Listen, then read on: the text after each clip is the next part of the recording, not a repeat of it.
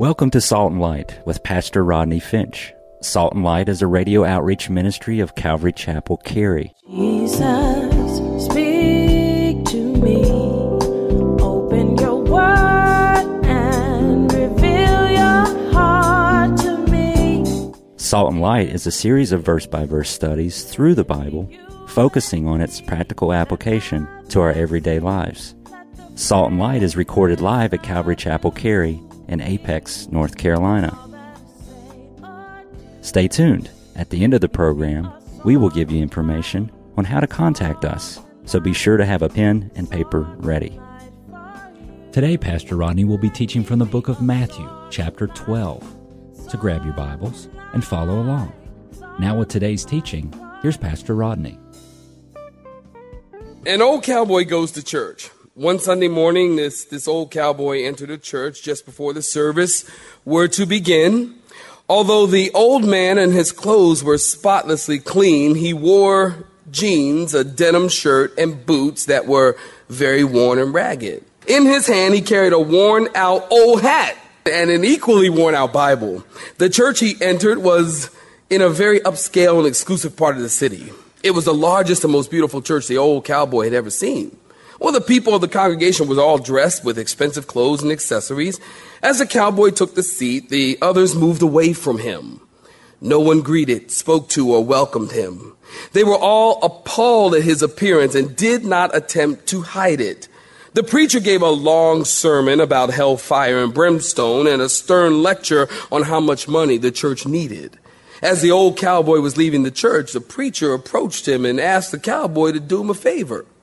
Before you come back in here again, have a talk with God and ask him what he thinks would be appropriate attire for worship, the preacher said. Well, the old cowboy assured the preacher that he would. Well, the next Sunday, he showed back up for the services wearing the same ragged jeans, shirts, boots, and hat. Once again, he was completely shunned and ignored. The preacher approached the man and said, I thought I asked you to speak to God before you came back to our church. I did, replied the old cowboy. Well, if you spoke to God, then what did he tell you the proper attire should be for worshiping here? asked the preacher. Well, sir, God told me that he didn't have a clue what I should wear. He said he'd never been in this church before. and might I add, any church where there is legalism, I can guarantee you God's not there any church. That's what I want to talk to you about. You know, I got to tell you something. Last week we were together. We were in Matthew chapter 12, and we talked about legalism as the legalistic Pharisees were spying out and watching Jesus and his disciples as they moved about, and they're fellowshipping and they're talking and they're walking through a grain field. And so the, they were hungry. Naturally, they're walking and exercising, whatever. They're hungry. They take some of the grain, they rub it in their hands, they blow off the chaff, and they eat it. And these Pharisees, these legalistic Pharisees, they saw it. And they, I, I like to call them, I mean, the, the most amazing thing to me about that is how do you catch someone eating wheat? I mean, what is up with that? I, I, like to call these guys the Sabbath Bureau of Investigation or something. I mean, you know, the, the, the Sabbath police. They, they catch these guys eating wheat and they go to Jesus and they said, Your disciples are eating on the Sabbath. And it was Jesus. We talked about it last week. Remember, Jesus said, I am the Lord of the Sabbath. Boy, you ought to go back and read it. It's awesome. He said, I'm the Lord of the Sabbath. And so last week we talked about how to overcome legalism. And we gave you three points last week. How to overcome legalism. If you're going to overcome legalism, got a pen? You're going to have to have a right understanding of God. Secondly, if you're going to overcome legalism, then you're going to have a right understanding of grace. And then you're going to have to have a right understanding of the Word of God. Last week we talked about that. And I titled my sermon, Legalism versus Love, Part 1. I was at the beach this weekend. And, uh, and uh, can't you see my tan? I, I, what? And so, you know, and, and last week I left the service, I left feeling like there was something more to be said. I left feeling like we didn't cover it all. I left feeling like, you know, uh, maybe we should visit this whole topic of legalism in the church. Because can I tell you something? I think you already know. Legalism is alive and well in the church. If you know that, say amen. Legal and it's sad because the lord doesn't want us to be legalistic people. God wants us to be people who are love and uh, of love and not not of law. And so last week we talked about that legalism versus love part one. This morning I thought, well, let's just visit this one last time. Legalism versus love, part two. We're going to take a detour today. Other than Matthew chapter 12, take your Bible and turn to Galatians chapter 3. If you need a Bible, raise your hand. We'll run one to you really quickly. Galatians chapter 3. Talk about legalism versus love. Now, notice in Galatians chapter 3, beginning in verse 1. If you're there, say amen. All right, some of y'all not there. We'll wait a second. Galatians chapter 3, saints beginning in verse 1. If you're there, say amen. Oh, foolish Galatians. Underline that. Who has bewitched you that you should not obey the truth, before whose eyes Jesus Christ, note this, was clearly betrayed among you as crucified? This only I want to learn from you. Did you receive the Spirit by the works of the law or by the hearing of faith? Are you so foolish, having begun in the Spirit, are you now being made perfect by the flesh? Have you suffered so many things in vain, if indeed it was in vain? Therefore, he who supplies the Spirit to you and works miracles among you, does he do it by the works of the law or by the hearing of faith? Now, stop right there. Give me your attention. Let me set this up for you. Paul the Apostle is writing this epistle to the church in Galatia or in the area of Galatia. And as Paul is writing this epistle, his blood is boiling and his heart is broken. Because these Christians in the area of Galatia, now understand something, Galatia is an area. It's a territory. It's not a church. It, like to the church, the book of Ephesians, that is written to a church. That is written to like a church here, like a body, a group of people. Or, or the first Corinthians is written to a church, to a body, a group of people. But the church, the book of Galatians is written to a territory, to a region of people. And there are many churches in this region. And so Paul, as he writes this epistle, his heart is broken is because these, these, these, these, these Judaizers are coming into the church and they're causing the Christians to revert back to Judaism. You see, they're coming into the church, these Judaizers, and they're saying to the Christians, listen, it's good you're saved. It's good that you're born again. It's good that you've received Christ. But if you're really saved, if you're really born again, then you're going to have to be circumcised. Now, right there, I'm out. I ain't doing that. In other words, what they're saying, if you're taking notes, what they're saying is if you're really going to be a Christian and you're really born again, it's going to be painful. And isn't that what we hear essentially in the church today? If you're going to really love God, if you're really going to be a Christian, if you're going to be a sold out, born again believer, you're going to have to do this and that and this and that and this and that and conform to our rules and conform to our regulations. And it's going to have to be painful for you. This is what they were saying. And so Paul, he spent a lot of time in this area. He spent a lot of time in the area of Galatia going church to church, teaching them, clearly portraying Christ, he said. And now the Christians are starting to buy into this Judaism and this nonsense. And so Paul is upset and his heart is broken. Now, why do Christians live in legalism? Why do Christians live in legalism? Well, I think largely, largely, why Christians live in legalism, I think largely, in, number one, I think because most Christians have a distorted view of God. Most Christians have a distorted view of God. Most people, as a matter of fact, have a distorted view of God. People think God is angry. People think God is unloving. People think God is going to come down on their head as soon as they do something wrong. God is going to hammer them in the head. They have a distorted view of uh, God. Can I tell you something? Perhaps you know, perhaps you don't. The God of the Bible is a loving and gracious and forgiving God. Amen, saints, if you know that. He is a love. Hey, you know what? There's a wonderful scripture. It's in Psalm 145, verse 8. It's Psalm 145, verse 8. Would you read it with me? The Lord is gracious and full of compassion, slow to anger, and great in mercy. How much more plain can it be? God is slow to anger. God is great in mercy. He's not quick to judge. He's quick to forgive. And, and God looks beyond our faults. He, he sees our hearts and he wants us to repent, of course, but God is quick to forgive. Hebrews chapter 10 verse 17, if you're taking notes, you can look it up in your own time. It says, and their sins and their iniquities I will remember no more. Psalm 103 verse 12, as far as the east is from the west, so far hath he removed our transgressions from us. Now, what is the distance from the east and the west? There is no distance. It goes on and on and on. There's no definitive distance. And so God is saying, that's how far I cast your sin. As far as the east is from the west, so God casts our sins away from him. Someone once said that God casts our sins in the sea of forgetfulness, never to be remembered anymore, and post a sign that says, no fishing allowed. Don't you love that? Because see, Satan would cause you to go fish for your sins. You low life. You're bad. You're a sinner. God doesn't love you. Look at all that you've done. How can you call yourself a Christian in the way that you've lived? See, that's fishing for your sins.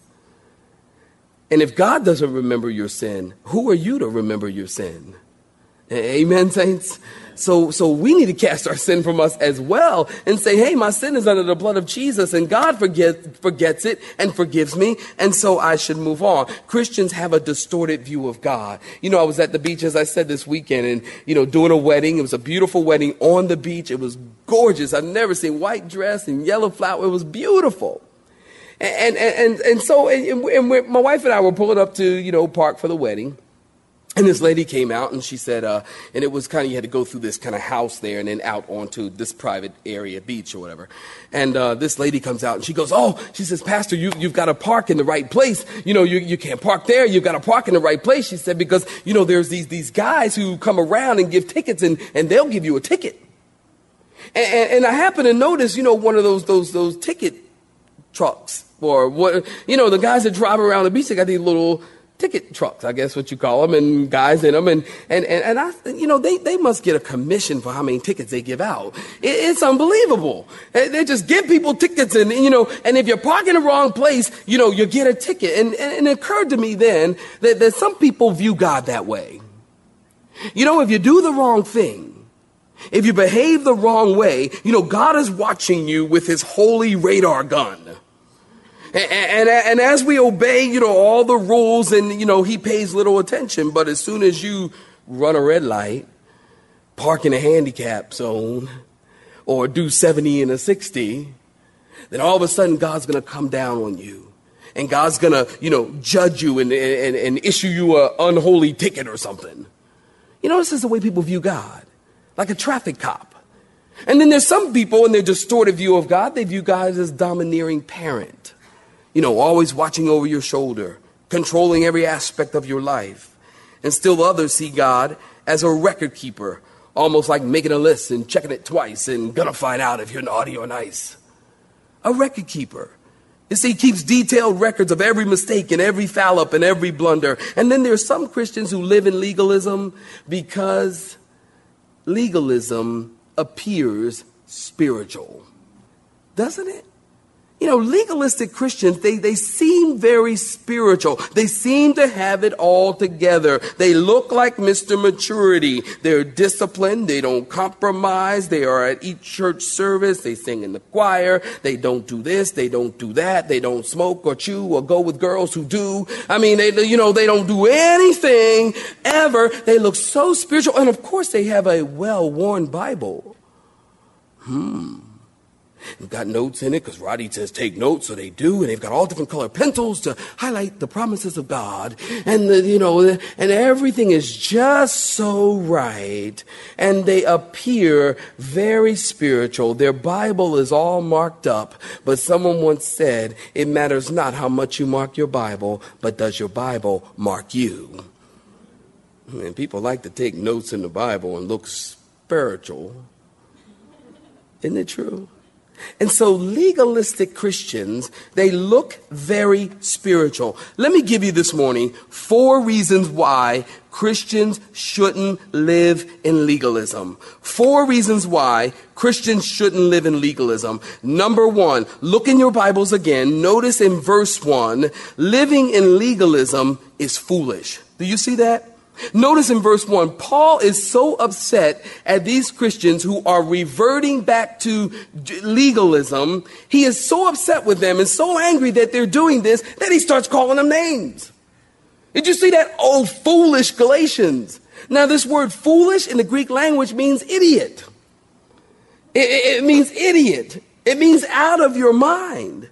You know, it was J.B. Phillips who translates this verse Oh, you dear idiots of Galatia, surely you can't be so idiotic. You know, my mom would say, Have you lost your ever loving mind? And don't make me slap you, boy. You see, Paul is furious with them. Now, this word that Paul uses, foolish or idiot, when you use the word idiot, you're not talking about someone with a learning disability but you're talking about someone who is obviously not an idiot, but they act like one. And then he asks a very rhetorical question. Did you notice that? He says, Who has bewitched you? Notice he doesn't say who has deceived you, but who has bewitched you, or who has cast a spell on you that you should not obey the truth. Have you met people like that? I have. Man, I'm talking to them about the Bible. I'm looking at the things in Scripture. I'm sharing with them. Many times, you know, as, as we love people and God loves people, but I've shared the gospel in a very clear way to Mormons. I've shared the gospel in a very clear way to Jehovah's Witnesses. I will take their, their Bible and say, look, this is what your Bible has to say. A very clear, you know, sense of, of, of the gospel of Jesus Christ. Very clear. And they just don't see it. And I'm looking at him thinking, Who has bewitched you? That you should not obey the truth. Notice he says that. Who's bewitched you that you shouldn't obey the truth? Christians shouldn't live in legalism because, number one, it's just idiotic. Number two, Christians shouldn't live in legalism because this is big. It ignores the cross. Did you know that? It ignores the cross. Notice Paul says, Who has set a spell on you or who's bewitched you? Get this, that you do not obey the truth, before whose eyes Jesus Christ was clearly betrayed. In other words, Paul is saying, as I went church to church, it's almost like he, you know, built a big billboard or painted a billboard before these people and, and, and show them that, that Christ died for them, show them that Christ loves them. Clearly portrayed Christ, he says. Clearly. He says, Who has bewitched you that, that you shouldn't obey the truth? I've clearly portrayed it. The cross of Christ was like, like, like, like I said, like this billboard. How could you miss the message? And be so deceived into legalism. Galatians chapter 2 verse 21, Paul said, if righteousness comes by the law, then Christ died in vain. You see, the cross is good news about Christ and not good advice to men. The cross isn't an invitation for us to do anything, but a declaration of what God has already done. And when you fall into legalism, it ignores the very reason Christ died. There was a man named Martin Luther, and, and he found this to be true. He's the father of the Protestant Reformation, you probably know. And he was a monk, who had gone out and, and, and, all out in his religious practices trying to appease and please God. And one day, while he was climbing the steps on his knees, there was these pieces of broken glass on the steps. And, and the steps were actually circular. And so Martin Luther is climbing the steps on these broken pieces of glass on his knees, praying and seeking God, offering prayers at each step. And he heard the Spirit of God speak to his heart. And the Spirit of God said to him, True story, if a man is going to be just, it isn't by what he does or who he is, for the just, you know it, shall live by faith. God spoke that to his heart. And from there, Martin Luther got up and founded the Protestant Reformation. He reformed the whole Protestant way of thinking. You see, it's by faith. Are you understanding this? It's by faith, not by works. It's by faith, not by religion. It's by faith, not by ritual. It's by faith, not by religion. It's by faith, not by tithing. Now, I know some pastor hear me say that. They'd probably say, What are you, crazy? Why would you say that? Because it's true. Say amen if you know what I'm talking about. It's by faith. You can't get righteous by tithing. Now, make no mistake.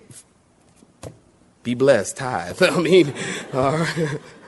Go on record to say that. But you will be you won't be any more righteous because you tithe. It's by faith, not by church attendance. It's by faith, not by reading your Bible. You see, you can't read your Bible and go, I'm going to read my Bible. I'm going to pray. I'm going to seek God. You see, none of these things make you righteous. The, the, the, the, truth is, you get to pray. You get to read your Bible, but it doesn't make you any more righteous. It does strengthen you, but these are things that just strengthen the believer. It doesn't make you any more righteous. Can I tell you something? God loves you today. He will not ever love you any more today than he's ever loved you. You've always been loved by God. He cannot love you anymore. He can't love you anymore. God can't love you anymore. He loved you today. He knew you were in your mother's womb. He loved you then and he loves you now the same. You can't change that. Nothing that you do. So it's by faith and not by works. By faith, not by religion. By faith, not by ritual. By faith, not by anything else. Here's the equation. Here's the equation. Mathematical equa- equation. Grace plus nothing equals salvation. Don't add anything to it, and don't take anything away from it. And I heard a preacher say the other day on, on TV, he said, You know, it's by faith that you are saved, my brothers. By faith. And that just drove me nuts. I wanted to pull the TV out and throw it out the window. I'm like, ah, the Bible doesn't say that. The Bible says that we are saved by grace through faith. And that is not of yourself, it's the gift of God, lest anybody should boast in Ephesians chapter 2. The Bible does not say you are saved by faith. And this is important for you to understand. You see, there's so much talk about faith, your faith, and, and, and what you do through your faith. And you need more faith, and you need big faith. Isn't that a lot of talk about that in the church today? But can I tell you something? That's not what the Bible says. The Bible says, as a matter of fact, Jesus says, it's not about your big faith, it's about your small faith. Because he said, is by the faith, the, if you have the faith the size of a grain of, oh, you know that. Then you shall say to this mountain, Be thou removed, and it shall be removed. Now, a mustard seed, you already know this, is the smallest seed known to man. Therefore, Jesus says you don't need great faith in order to be born again, in order to be saved. You need small faith. Just a little bit. Don't flatter yourself. Just a little bit. And so the Bible says that it is by grace are you saved through faith. You see, you see, if you if you change that around and you start thinking, well, it's by my faith, then then it, then it puts the burden on you, and then then then salvation begins with you, because then it's by your great faith. But if you say, wait a minute, no, this is not about me. This is about the grace of God. For by grace are you saved. Well, then salvation begins with Him and is extended to you. And so then you receive the grace of God, and then you, you, you, um, you know, couple your faith with God's grace to believe that God can move and work in your life. But it's by grace are you saved through faith, and that's not of yourselves, and don't confuse that, because if you mess that up, you're gonna be messed up. It's what Paul says.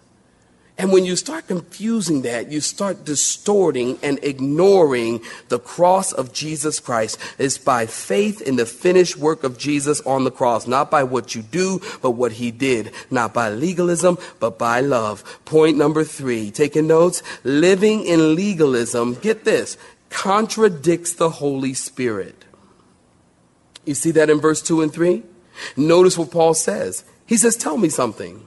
When I came to you and I preached to you and you received Christ and you asked the Spirit to come upon you and empower you to be the men and the women that God wants you to be, he says this Did you receive the Spirit by the law or by faith?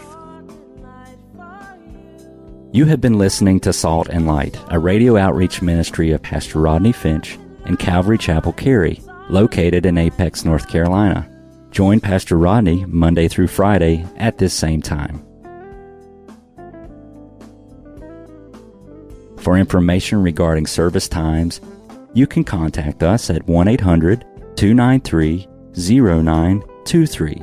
That's 1 800 293 0923. You may listen to today's broadcast in its entirety by visiting the media library on our website at cccary.org.